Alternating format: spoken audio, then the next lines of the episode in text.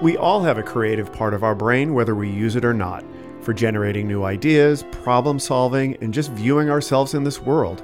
I am Ricky McGeckran, an artist living in Chicago, and I am eager to know and share with you all how people of a creative leaning have brought this way of thinking to the forefront and how it has shifted outcomes. Photographer Melissa Ann Pinney is best known for her studies of the social lives and emerging identities of American girls and women. Her photographs have won her numerous fellowships and awards and found their way into the collections of major museums in the US and abroad. Melissa and I had an initial conversation for Eager to Know, but after its completion, we decided we wanted to connect again to clarify and expand some of the topics we discussed. I'm glad we decided on a second meeting because that meeting is what I ended up using for this podcast. We start our discussion with Melissa talking about some misconceptions about fine photography. The kind of layman's assumption that pictures almost make themselves. You just have to have the right camera, you know. Sure. Um, and and people have asked me that, especially about the school pictures, and especially about the ones where there's all this stuff going on, and you know, the assumption is either that I wrangled everything and posed everybody, or that I just kind of dropped from the sky at the right second and it was all there waiting for me and I just took the picture. You know, I just shot the picture. Um, and, you know, of course, people don't know a lot of people don't know how photographers work and everybody works differently too it's not that everybody works in the same way. So what would so what would you want people to know? Like here's your chance, you know, that people people assume that everybody now has an iPhone. It's no longer 1953 where my dad had his film camera. Um, everyone has an iPhone, which has all this advanced stuff. There's not only do they have that, they also have Instagram, so they can share all of their photographs to the world, and they can take as many as they want. So that makes people assume things when they see your photographs. So, what do you want them to know? Well, none of those things necessarily make the pictures any good. Mm-hmm. You know, what makes the pictures good is paying attention mm-hmm. um, and being open to whatever's going to happen. So, not having preconceived ideas of what kind of picture you're going to make. Mm-hmm. Um, because when I'm working in the schools, especially on the playgrounds, and kids are running around and you know things are changing in less than a second they're changing all the time. So nothing's ever just like a tableau that's right there waiting for me to just recognize it. Um, you know you you have to get a sense of where the energy is and get yourself there and you know get yourself in the right place. Um, because if you're two feet to the left or two feet to the right, you know, it's a completely different picture. Or if you're a tall person. Um, so I guess I want people to understand that the pictures come from this whole kind of evolution of events, you know, finding sort of being attuned to the energy, finding the possibility of a picture because you never know if there will be one. Mm-hmm. and if there is one you don't know that you're going to actually get it um, because sometimes you just can't kind of find the way through you know to organize all that stuff. And i'm talking about some of my pictures that are really complicated visually um, you know just like any other picture you have to has to be composed so that the viewer can find a way into it um, so, Melissa, do you see? Uh, I'm going to throw something out there and you can react to it. Do you kind of see the world as all of these pictures happening, actively happening, and you have to navigate and position yourself to capture them? But regardless of whether you were there or not, like you see the world as pictures actually happening. Um, and you, yeah, yeah, yeah, they're they're happening all the time.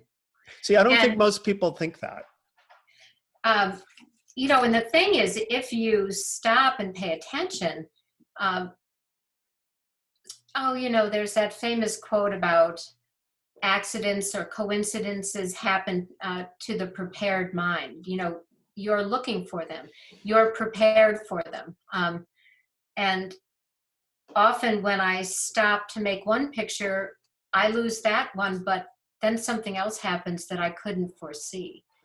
Um, yeah, you know, I do see pictures going like when I'm driving or riding in a car and they're going by all the time.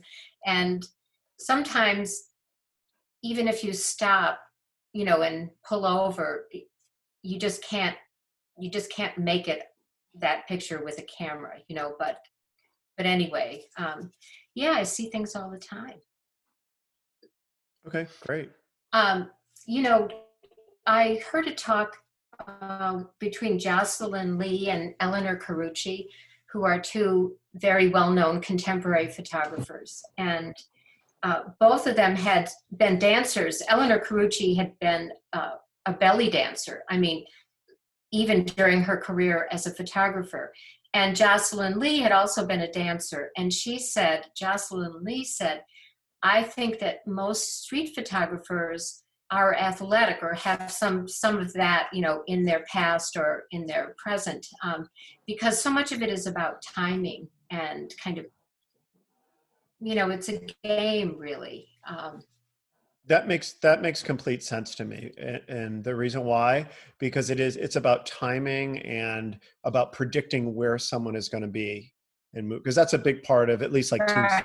team, team sports and uh, you know it's all about having an understanding of where people are and the relationships to people um, and sort of right. the different in the different properties that your team members have and how they relate to each other and i can mm-hmm. see like coming into a situation where you're taking a photograph like in the schools i can see right. that being that mindset yeah i thought it was um, i had thought that before um, and I mentioned it to my husband and daughter, and they sort of didn't really get it. Um, but so anyway, she said it in a way I thought was really understandable. You know, about the sense of bodies in space, bodies moving in space, right? Mm-hmm. And just what you said, being able to predict or have an understanding of where where things are going.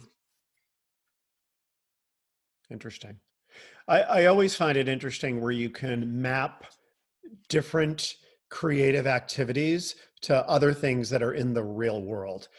Like we just described you know mapping playing on a team sport or being like a quarterback on a you know on a team to being a photographer.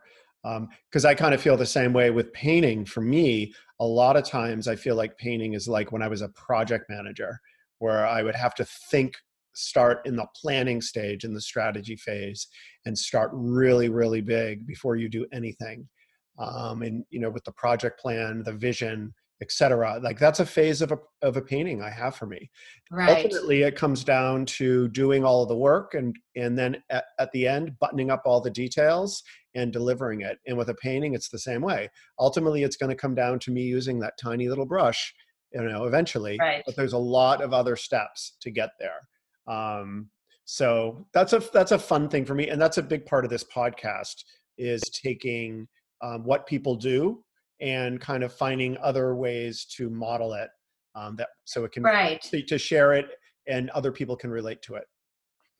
Well, and it, you know when I think about it, um, I don't know why it's it's really is it really important that people understand how I make a photograph or how other photographers may make a photograph. Um, you're, you're saying it is important for people to understand? I'm saying, is it? Is it really important? Um, and I think the reason that sometimes I think it's important is because the assumption behind the other way is that it's all luck and it's not your talent or years of experience or you know um, that it has nothing to do with that that it's just you know kind of the camera working.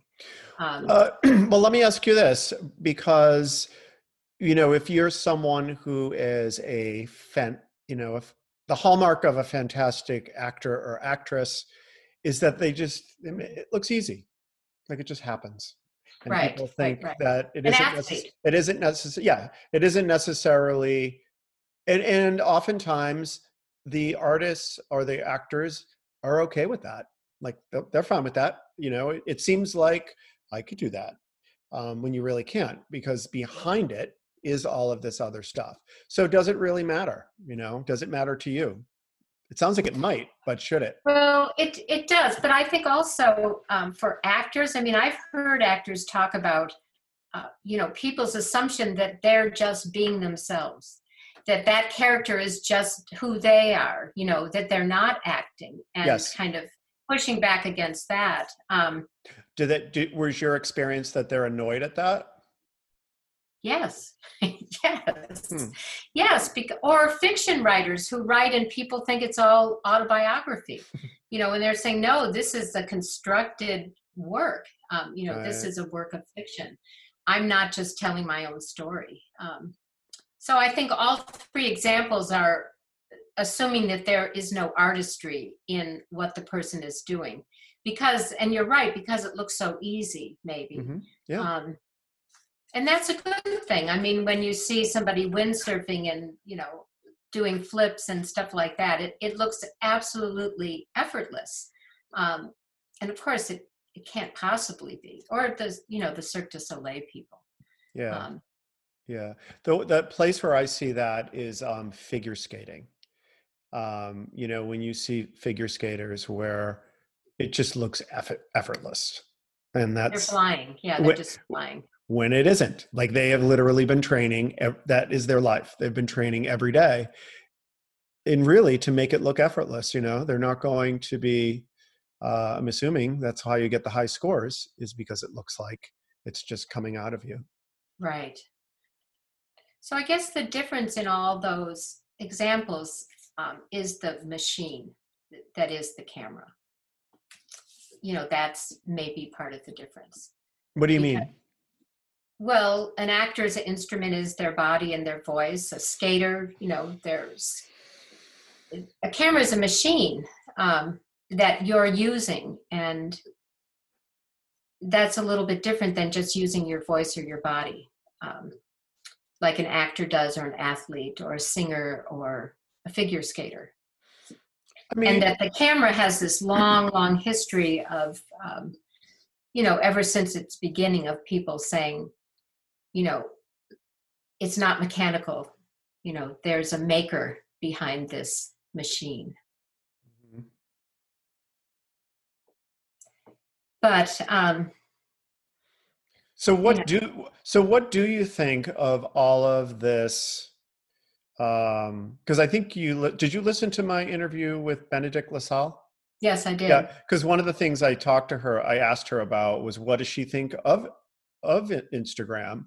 In in that people are able to put forth all of these pictures or images into the world, and what mm-hmm. you know. And I think she her response was that it was she felt you know uh, positively and negatively about it. Um, is is any of that stuff even on your radar? Do you have an opinion on it? Well, I think what I remembered her saying was that she was felt a little threatened by it. Um, uh, I don't know. I mean, there's a lot of great pictures on Instagram when you're looking on your phone, but I I think the thing is, and uh, you know, it's what is that phrase? Um, you know, it's a long distance thing. This isn't something about you know I'm going to post a great picture today on Instagram and you know tomorrow and the next day it, it's about i've been working on this on these themes for 40 years you know um, so i don't i don't feel threatened by all that work on instagram i think it's overwhelming you know and i'm part of it i'm posting there too um, i don't know maybe there's just this glut of imagery and I don't know how it affects the fine art market, if there is a market, or just people interested in um, in people who've been working over a long time and who are publishing books or having books published. Um, I don't know. It seems to me like they're two separate things in a way. Okay. No, I, I know they overlap. I mean, there's people who start on Instagram and then become editorial photographers or have books published because they get noticed for their work.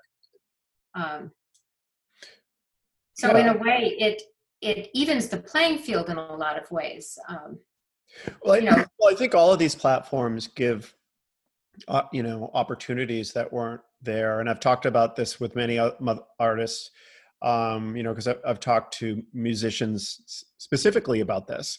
You know, years ago, if you were a musician, you know, the only way for you to get your uh, music out to people is to play for them. Like you had to invite them into a room and play for them, unless you could get your music recorded.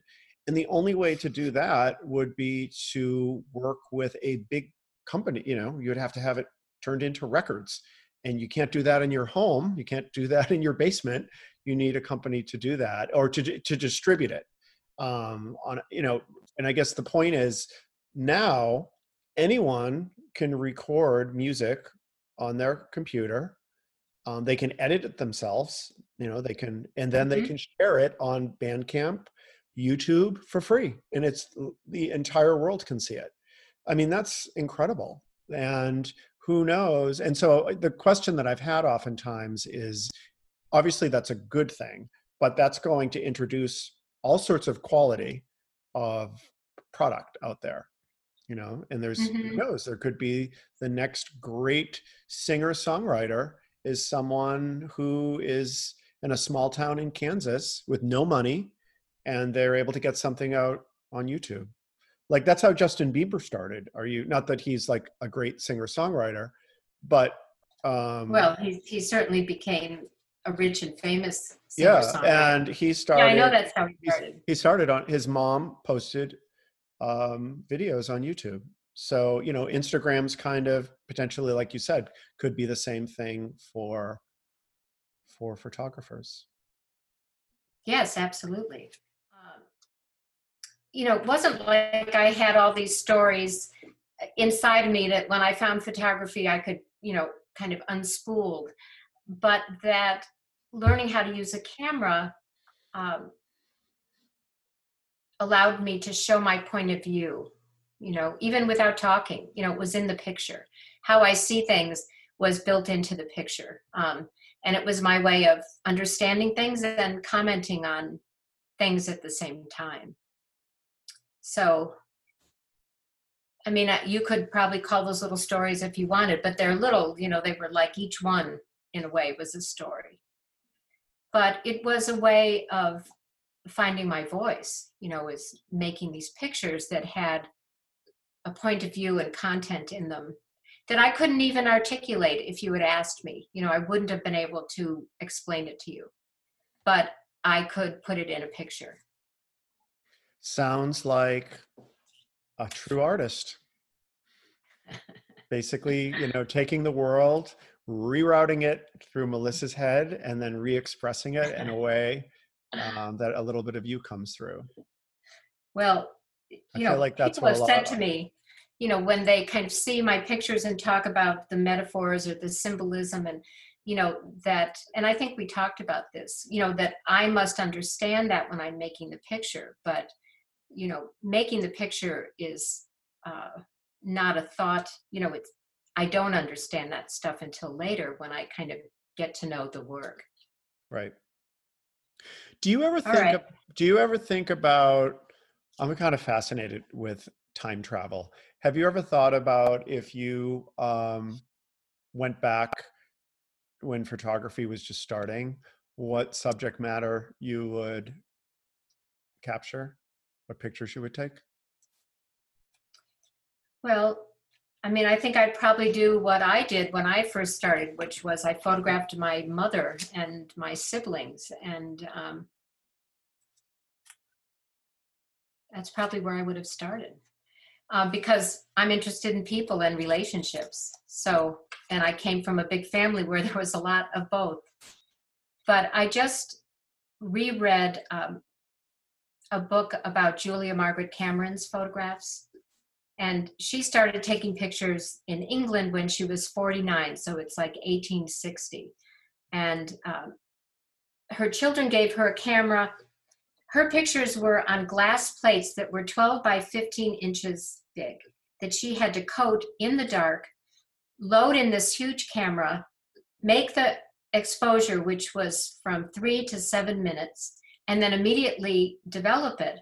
And if somebody moved during the exposure, it was probably ruined, and then she had to start all over again.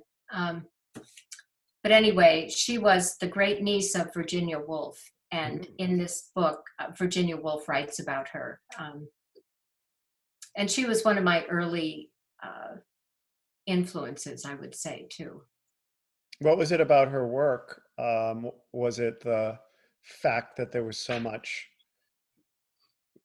challenge to actually creating a, a picture for her? What, what is No, it? I, I didn't really, I didn't really understand exactly how hard it was. Um, no, it was all about the pictures. It wasn't about how she made them at that at the beginning. No, it was all about the pictures, how how beautiful they were, and how much emotion was in them, and um, and she was just a really unusual woman, you know. So she photographed all the great scientists and poets and artists of the late Victorian age, you know. Mm. Tennyson, Herschel. Um, I can't even think of all of them right now. But uh, she considered her work to be art and she fought for it. And um, she was making these big prints. She didn't have a lot of technical um, expertise at the beginning. But anyway, why did I get off about why was I thinking about her? Oh, because I think um, you know, it's sort of how I started even before I knew of her. So uh, I think I would have done the same thing. Okay. Okay, great. Um, all right. Well, thank you. I think this was Well, thank you. this was a great addendum. I hope so. I hope so. My name is Ricky McGuckran, and you have been listening to Eager to Know, the podcast. If you haven't already, please go to Apple Podcasts and subscribe, rate, and review this podcast. Join me next week for another Eager to Know podcast.